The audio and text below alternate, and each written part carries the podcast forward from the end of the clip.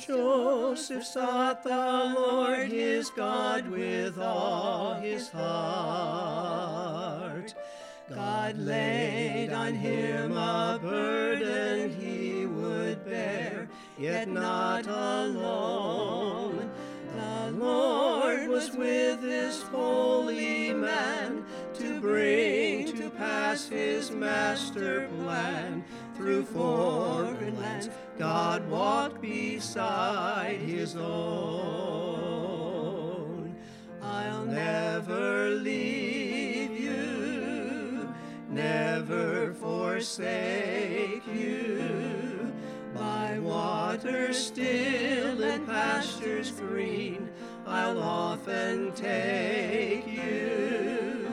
But when I break you, so that my name be glorified, I'll never leave you, never forsake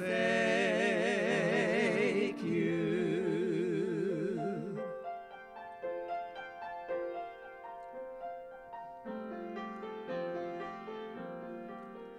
Though fires and floods would seem to hide his plan for you,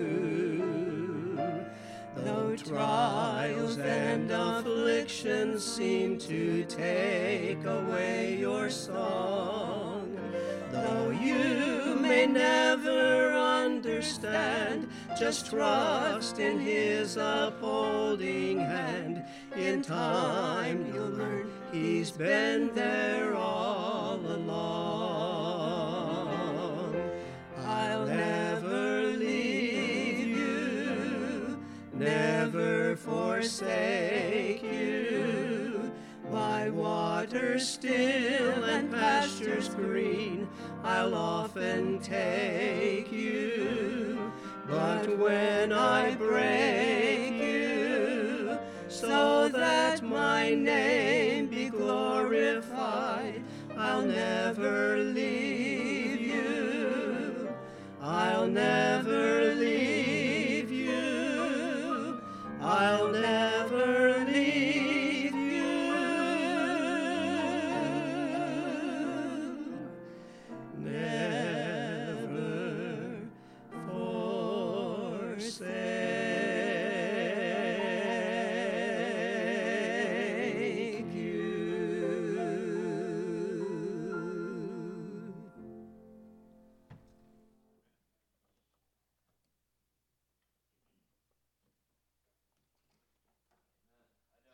Sands of Time Are Sinking is probably not one of Pastor's favorite songs, but it is one of mine. There is uh, some special significance behind it. Back in history, um, during the Keswick revivals, they uh, had an invitation, and that song actually has 14 verses to it. And the invitation took all 14 verses to go through, and then they started over again. And uh, honestly, that, that would be a dream. so, you know, to see people getting right with God and, and worshiping God, that it takes so long that you could sing through 14 verses of a song. And there are some amazing verses in that song that aren't in our hymn book. So, But let's go and dismiss the kids ages four years old through fourth grade. Four years old through. Turn in your Bibles to Genesis chapter number two. Genesis chapter number two. Last week I started half of a message on last last Sunday on marriage before the fall. So this is before the mankind falls into sin, and we kind of laid the foundation for where, how do we know that there is an authority structure within marriage even before sin entered into the picture.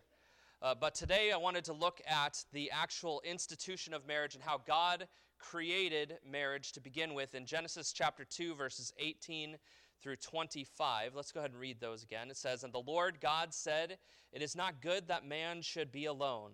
I will make him an helpmeet for him. And out of the ground the Lord God formed every beast of the field and every fowl of the air, and brought them unto Adam to see what he would call them. And whatsoever Adam called every living creature, that was the name thereof. And Adam gave names to all cattle, and to the fowl of the air, and to every beast of the field. But for Adam there was not found an helpmeet for him. And the Lord God caused a deep sleep to fall upon Adam. And he slept, and he took one of his ribs, and closed up the flesh instead thereof. And the rib which the Lord God had taken from the man made he a woman, and brought her unto the man. And Adam said, This is now bone of my bones and flesh of my flesh. She shall be called woman, because she was taken out of the man. Therefore shall a man leave his father and his mother, and shall cleave unto his wife, and they shall be one flesh. And they were both naked, the man and his wife, and were not ashamed.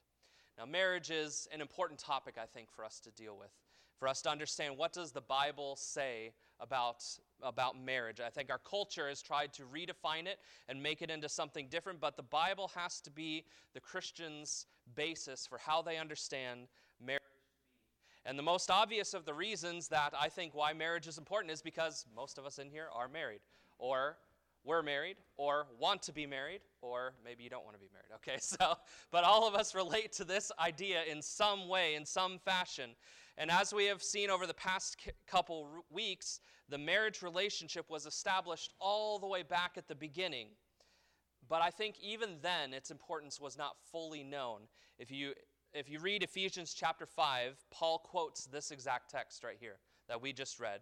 In 5, verse 31 through 32, said, For this cause shall a man leave his father and mother, and shall be joined unto his wife, and they two shall be one flesh. And then he says, This is a great mystery but I speak concerning Christ and the church. According to Paul, one of the reasons marriage is so important is because it's a picture of our relationship with God, the Christ and his bride.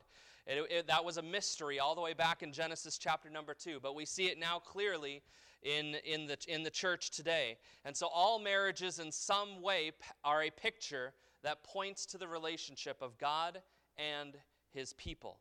And that is why the institution of marriage is so important to understand what the Bible teaches and how that pictures the relationship of Jesus Christ and his church. So, if marriage is such an important role and it's a special relationship, we should be especially concerned to know what does the Bible say about marriage and what is it intended to be like. I, I looked up some stats online just to see what are some of the other benefits of marriage. Okay, one of them, one of them is uh, according to WebMD. Okay, this is a good doctor's website. Anybody debate WebMD? No. Okay. So WebMD says most men always benefit from mar- being married because they start eating right, they start going to the doctors because their wives make them. Okay, and they stop bungee jumping, except for Mr. Tillman. He jumps out of airplanes still. Okay, so they stop doing risky behaviors usually, and so men start living a little bit more of a healthy lifestyle because they got married, right? Marriage.com said marriage gives you a partner who has committed to being with you through good and bad times. That's actually the essential basis of marriage. Other relationships, they can be committed relationships, but there isn't a verbal agreement to say, I'm committed to you through thick and thin. Marriage vows include for richer or for poorer, right? And so marriage gives you the benefit of knowing that you have a partner who has committed to being with you through the good and the bad times. The Heritage Foundation said marriage is good for a healthy society, families, and culture. And we honestly, we see the opposite of that today. Because we see marriage has broken down in our society, and what has our culture done? It has followed along suit, and it is broken down as well. But what makes marriage so important is that, first of all, it is God's design. This is how God designed things to be. And secondly, it reflects his relationship with us. So this morning, we're going to take a look at the pattern for marriage found in Genesis chapter 2, verses 18 through 25. And I'm going to give you five principles about marriage from this text. The first one is this principle number one marriage was instituted by God. Throughout all the creation narratives, right? You remember the story of creation? God creates light, and what does he say? It's good, right? He creates animals, and what does he say? It's good. He creates the trees and the flowers and all those things, and he says what? It is good, right? And everything in creation was declared to be good until we get to our text right here. We find for the first time God doesn't say it is good.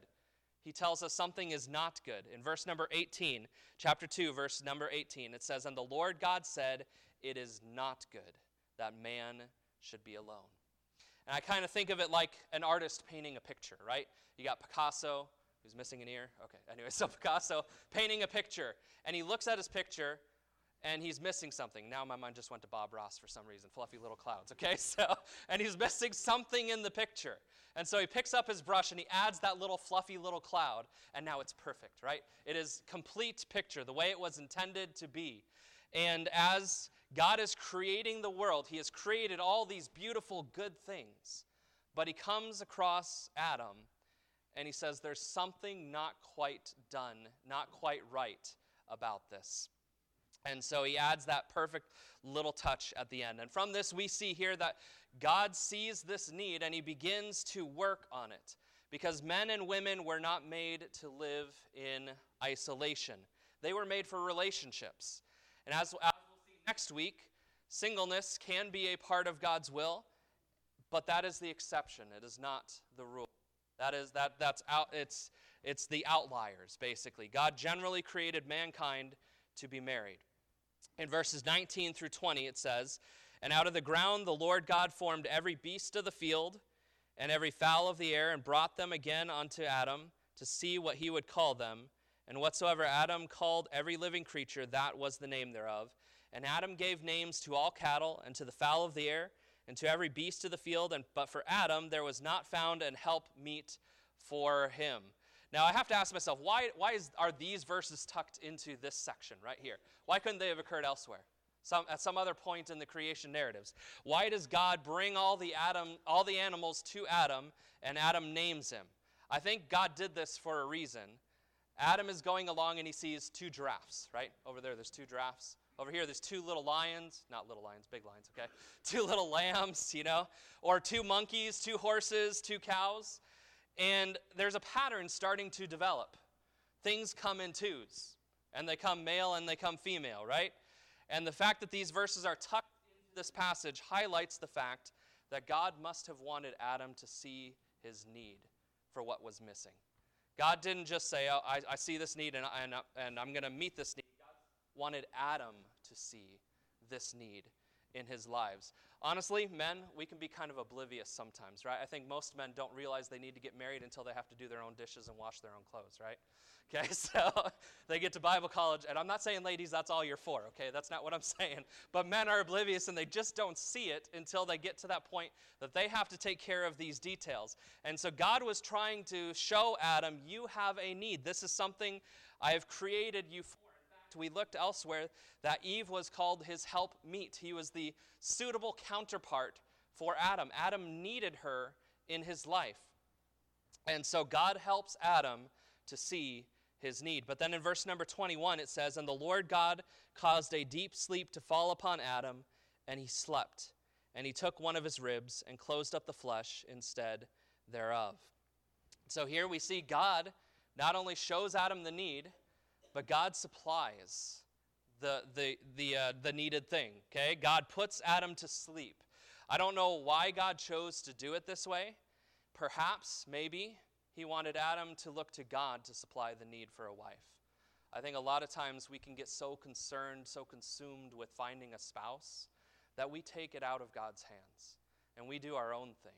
And God was maybe possibly putting Adam to sleep to, to show him that I am the one bringing this to you. Depend on me to bring that, that spouse for you. So some of us get bent out of shape trying to find a wife, and we never stop asking God to send us a wife. God knows your need. That's the thing. That's the point here. God knows your need, and He knows where you are. Okay, there, there's no point in jumping somewhere else outside the will of God to find a spouse. Okay? God, if you're where God wants you to be, God will bring the one that He wants you to, to have in the right time. And I'm, and I'm not saying don't look. Okay, Proverbs 18 22. All the men quote it for. No, okay, so he that findeth findeth a good thing. Well, what, what kind of a word is findeth? It's not sitting back on your couch eating potato chips waiting for God to drop her in your lap, is it? No, okay. That's not, that's not what's going on here. Findeth is an active word. It's looking, it's going out and trying to find this person. But you do it in our looking, we should be asking God to lead us to the right one, to guide us. I think of the story of uh, was Elimelech with Isaac and Rebekah. Okay, and he goes out and he's looking for a wife for Isaac. And what does he do? He stops and he prays to God and says, Lord, show me the one that you want for my master Abraham's son Isaac. Okay? And God reveals it. God supplies the need. in this case. And so Adam was put to sleep. And in verse 22 it says, And the rib which the Lord God had taken from man made he a woman and brought her unto the man. So not only did God supply the need and create it, but this is key to this point right here. God brought her unto the man. God instituted this action of marriage. These verses establish the beginning of marriage and show God revealing the need for marriage, supplying a wife, and then bringing her to him to be his wife. So, in this very first marriage, we see that God instituted marriage. Today, marriage is often redefined by, by culture all around the world. In America, uh, marriage can be between a man and a man, or a woman and a woman, okay? In uh, Middle Eastern countries, you could have a man and 50 women, okay? In Bhutan, surprisingly, you can have one woman and five men, okay? The other way around. And so our, our world tries to redefine marriage but God is the one who instituted it. And God created marriage to be between one man and one woman. And that is how he created things in the beginning here in the text. That's principle number one. God instituted it.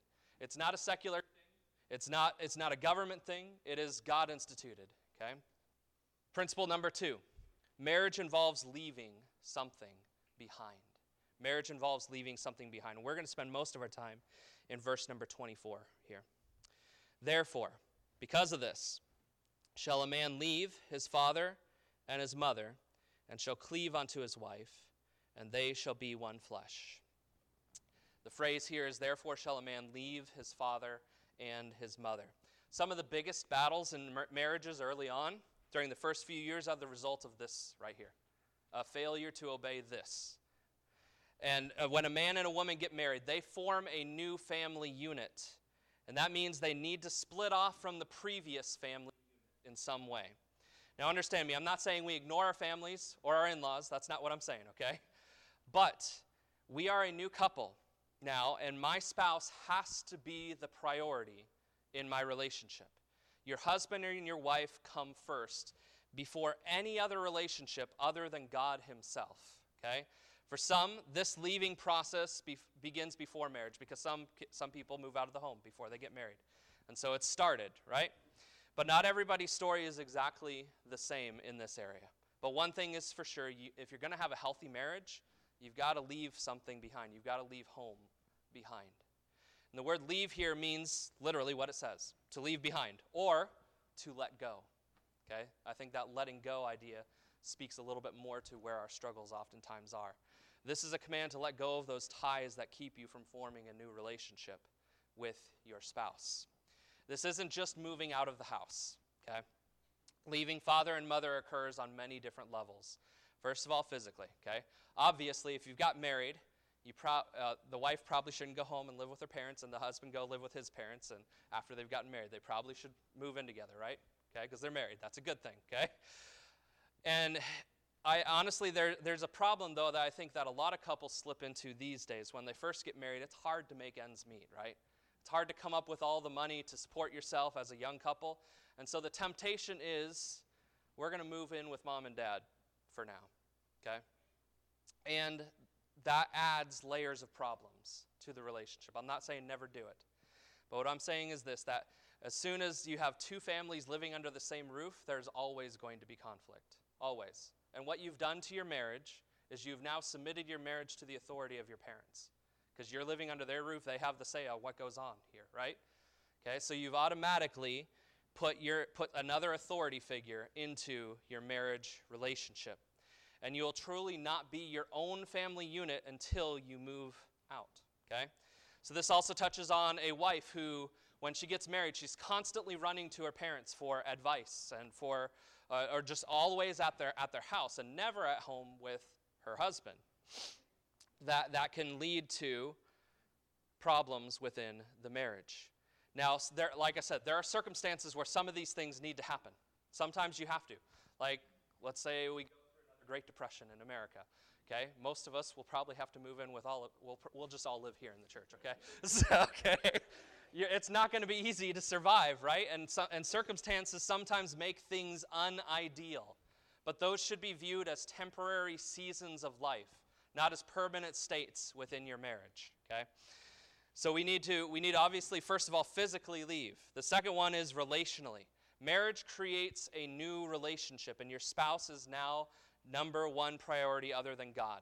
Dad's not number one, mom's not number one anymore, your spouse is. And it's not helpful for you to be constantly comparing your spouse to your parents. This is the way my parents always did it. This is the way my mom cooked spaghetti, okay? So Katie and I, we merged our recipes for lasagna and spaghetti. So she, her family was a little bit sweeter on it, and I don't like sweet lasagnas so, and spaghetti, so we, we kind of merged these things together. But it's not healthy to be constantly comparing. There's a dead spot here, a hole. Anyways, okay, so it's not healthy to be constantly comparing your spouse to your parents, your mom's cooking, any, anything. This is, this is how my dad worked on his cars, or this is how my dad put up his tools and how he did things. It's not healthy for your marriage. Marriage is a blending of two cultural backgrounds, but you need to create your own family culture. Just because your mom cooked something a certain way and your dad did something a certain way doesn't mean your spouse has to do it that way. So you separate physically, you separate relationally, separate emotionally, okay? Maybe you had a good relationship with your parents, and I'm glad. That's great. That's something to be praised. But that also carries along with it a negative side effect that oftentimes the children, when they get married, are constantly going to their parents for that emotional support. They're texting, they're calling every day to talk to their parents after they've been married. To, and when there's a problem, they don't go to their husband, they go to their mom and ask their mom's advice. As long as you're continuing to do that, you are not leaving father and mother behind. You are creating a rift between your marriage, and you are not becoming a healthy marriage. It's not wrong to talk to your parents about things, okay? Understand everything I'm saying. It's not wrong to talk to your parents. But whose advice do you get first? whose advice do you go to first? When things go wrong, your husband should be the one that you can depend on, that you can lean on. And parents, you need to be awfully careful not to constantly be intruding into the marriage of your children too much or too often. Help your children make that transition. I think it's actually harder for parents than it is for the kids sometimes to just let go, okay? So you need to leave physically, relationally, emotionally, fourthly, financially. Don't fall into the trap of depending on your parents financially to survive your first few years of marriage. This inevitably leads to other forms of dependence within the marriage. So when you first get married, you're going to have to do without some things. I think that's, that's the biggest problem a lot of young couples face. They expect to have everything that mom had after 30 years of marriage. Okay? You don't need all that. You can do without some of that th- stuff. You can work towards it over time. Don't, don't put yourself into a bind where you are, you are now compromising your marriage because you have become financially dependent on your parents. And honestly, leaving, leaving home Leaving your parents financially, this is kind of a tangible boundary that you can set up within your marriage that you need to erect. Sometimes, sometimes, you need to move away geographically. You need to leave geographically. Because there are some relationships that just can't be fixed as long as two people are sitting right beside each other. Okay? I had a college professor in Bible college. He said you should never live in the same town as your parents. I don't agree with him. Okay? So, but he was hitting at something as long as you are physically there and your parents are constantly getting involved in the marriage, you're not going to be able to have the marriage that God wants you to have. You're not going to be able to leave that relationship behind. And so you, you have to be able to set up a boundary, okay? There and so sometimes there may be times when you just need you need to move away in order to create that. That's all part of leaving leaving those things behind. All of this means that you're going to have to set boundaries within your relationship between you and your parents. Know that there are lines that you, they cannot cross. For your marriage to be your marriage, they cannot be the third wheel in that. You have to leave father and mother behind. Third principle, principle number three. Not only does marriage involve leaving, but it involves cleaving. Okay? Verse 24. Therefore shall a man leave his father and his mother, and shall cleave unto his wife, and they shall be one flesh. The word cleave means to cling to, to stick to. Okay? It's a, or to hold tenaciously to or firmly to. Marriage is intended to be a little clingy. okay? I know you're probably not thinking that, but it's intended to be a little bit clingy. And if you got a problem with clinginess, you probably shouldn't have gotten married to begin with, or just don't, okay? So, but it's that's just how things are. You're intended to cling together. The best illustration of this is like glue, okay? I've used this illustration, but you take two pieces of paper and you glue them together, right? Okay, they're stuck together. You could possibly split the two apart, but what's going to happen to those pieces of paper? They're going to rip. They're, they're going to be hurt. Gonna, there's going to be damage when you do so. And so marriage involves a cleaving, a gluing together of the two people. And you could look at this negatively and positively. The negative side to this is a re- cleaving relationship shouldn't lead to divorce. Okay, divorce is the opposite of cleaving. Okay, I mentioned this in the past. This is why God's intention from the beginning is that no one would ever get divorced. In fact, Jesus in Matthew 19, verses 5 through 6, uses these passages as his proof text for why they shouldn't get divorced. And he says, and he said, and said, For this cause shall a man leave father and mother, and shall cleave to his wife, and they twain shall be one flesh. Wherefore they are no more twain, but one flesh. Where, what therefore God hath joined together, let no man put asunder. And a few verses later, he taught in verse 9, And I say unto you, Whosoever shall put away his wife, except it be for fornication, and shall marry another, committeth adultery. And whoso marrieth her that is put away doth commit adultery. There are, and, and I'll preach on this, there's going to be a three part series on, on divorce and, and remarriage. There are legitimate reasons to get divorced, but it is not the way that God created things to be. That was not the foundation. God created marriage to be a blessing, to be enjoyed, and, it, and He created it to be forever, right? Cleaving includes this idea of not breaking it apart. In order for something to be glued, you can't pull it apart, okay? That's the negative. But here's the thing I want to leave you with in, in, if, you've, if you've been divorced, okay? God's mercies are new every morning. God, God is faithful to you now. Today is a new day. And I challenge you in, in, in, a current relationship, if you're in a current relationship, to cling and cleave to the person that God has you with today. A cleaving, uh, the second side, the positive side to this, though, is that a cleaving relationship is one that is close. It is a close relationship. You should be drawing closer to your spouse day by day. For a wife, that isn't necessarily always going to mean uh, sexual intimacy, intimacy, right? Wives want to have face to face contact with their spouse, meaning a connection between husband and wife. That means you got to talk, okay? Guys, if you don't talk, you got to talk.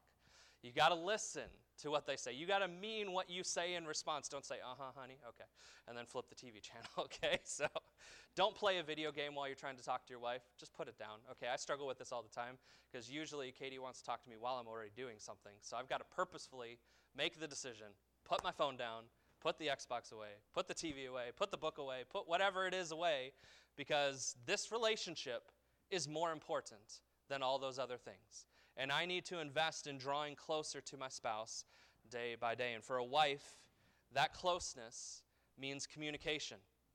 Remember last week when we talked about seeking to help our wives flourish? That's also a part of this. Cleaving to your wife includes seeking her benefit, her, her good, drawing closer to her. For the men, men need to know that they're appreciated and respected. If you're constantly trying to tear them down, is that cleaving? If you're, if you're pulling them down, if you're tearing at that other piece of paper, you're the, you're, you're the paper and you're tearing at it, you're, it's not the cleaving type of relationship. You can't be tearing them down, criticizing, and constantly complaining. They will not feel that connection with you. And this is really, this is the opposite side of leaving. Leaving is, I'm leaving this behind, but now I am clinging to my new spouse, my new relationship that God has me in. So you must place your dependence in your spouse. The fourth principle, principle number four marriage involves, and I, I, made this rhyme, I heard somebody else say it, but it involves leaving, it involves cleaving, now it involves weaving. Okay, that's, that's the word, so you can remember it. Leaving, cleaving, and weaving. Proverbs 2, verse, or Genesis 2, verse 24, the last phrase here. Therefore shall a man leave his father and mother, and shall cleave unto his wife, and they shall be one flesh. This one flesh type of relationship speaks of at least two aspects in this relationship. I, lo- I love this quote by Matthew Henry. I found it this week. But the woman was not made of his head to rule over him, nor of his feet to be trampled upon by him, but out of his side to be equal with him, and under his arm to be protected, and near his heart to be beloved. God made woman from the flesh of the man. He could have made her separately, right? He could have pulled another piece of dirt and breathed more life into that new piece of dirt and said, boom, woman, right? But what did God do? God took her from the man, out of the man. Verse 23 says here, And Adam said, This is now bone of my bone and flesh of my flesh. She shall be called woman because she was taken out of the man. This is the one that belongs with him. She is part of his life. I think all, all this ties together of going through life together is a, is, a, is a part of this picture. 1 Peter 3, verse 7 says, Likewise, ye husbands, dwell with them according to knowledge, giving honor unto the wife as unto the weaker vessel, and as being heirs together of the grace of life, that your prayers be not hindered. Now, there's a debate about that phrase, the heirs of the, together of the grace of life. But I believe at the very minimum, this is what it's saying you share life together. I think every, every husband and every wife is an heir of life together. They're, they're living their lives together. And that is an important part of this type of relationship. But this is also uh, sexual intimacy that is being implied here. And I'm not going to camp on this topic, I'm not going to go into detail. There will be a future message on this topic, okay? I'm promising you that. But we will dismiss all the kids and all the teenagers, and they will have a separate program, and we will talk about this because it is in the Bible and it needs to be talked about. But in marriage, this type of interaction is a necessary component of marriage. Failure to fulfill these desires of your spouse is called in the New Testament defrauding them okay?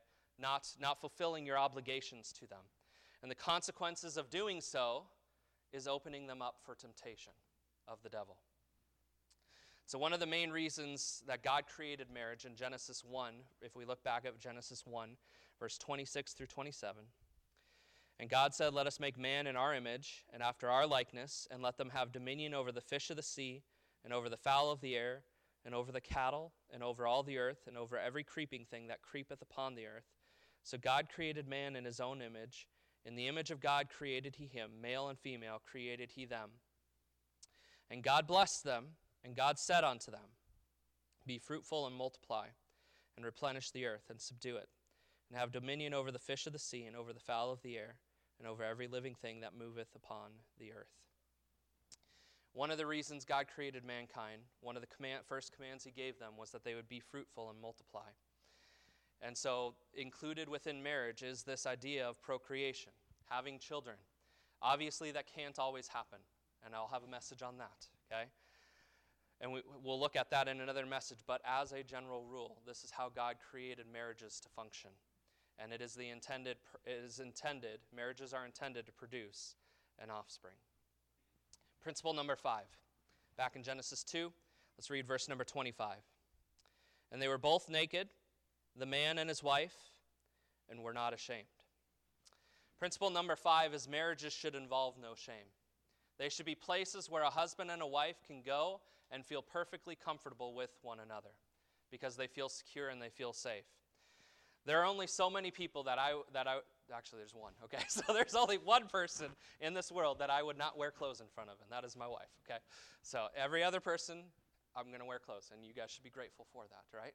But that is that just speaks to this this idea that I am comfortable with my wife, and nobody else has that type of relationship with me. And as we see Adam and Eve in the beginning, they were both naked, and were not ashamed.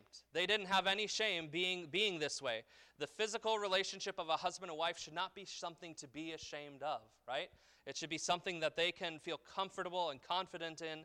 A biblical view of human sexuality in the marriage relationship does not have a place for prudishness within the marriage. And I take here the literal sense of, of being naked in front of one another. They were not ashamed. But shame comes into relationships when we fear that we will be rejected when they see our imperfections, whether it's physically, personally, um, uh, intellectually, emotionally. When this person sees these imperfections, they're going to judge me. They're not going to accept me the way that I am.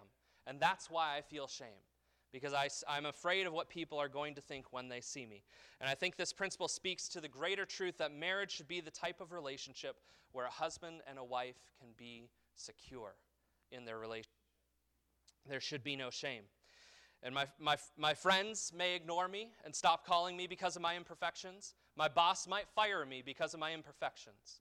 But I should be able to come home and know that my wife is there for me through the thick and the thin, for better or for worse, in spite of all the things that are wrong with me. My wife should be by my side even when I fail. Is your home a safe place for your husband or wife to come when the world is crashing in on them? That's the, that's the question right here. So, five principles about marriage. First of all, marriage um, is, was intended by God. Marriage involves a leaving, it involves a cleaving, it involves a weaving. And marriage should be a safe place where there is no shame between the husband and the wife. There is an openness between them. Marriage is a blessing given by God. In our society, it really isn't viewed that way by most. And part of that is because people have removed God from their marriages. We talked about last Sunday evening the little triangle diagram. The closer the husband and wife get to God, the closer they'll get to each other. Well, what happens when you remove that top of the triangle? You get rid of God altogether. Marriage doesn't function the way that it's supposed to. There can be good marriages between lost people, but there can't be great marriages between lost people because they're missing that necessary element, and that is God. God created marriage to be enjoyed, to be a blessing, and to be part of what draws us closer to God, and it also helps create make us into the people that we need to be. So without God, what, what is the purpose for getting married? Without God, how do we know our husbands how, husbands and wives should function within marriage? Without God, how do we see how important marriage is intended to be? And obvious, obviously, like I said, the world gets married and they have their answers to these questions. But for the Christian, we want to make sure that we are following God's pattern for marriage, which He set up all the way back in Genesis chapter number 2. After all, who better to ask about marriage than the one who created it? He's the one who defines it, He's the one who tells us how it should work, what it should look like. And as a Christian, I should be hopefully submitting myself to that, to that authority, the authority of God, and what my marriage should be. Let's go and have a time of invitation this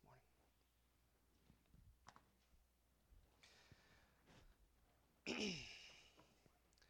no marriage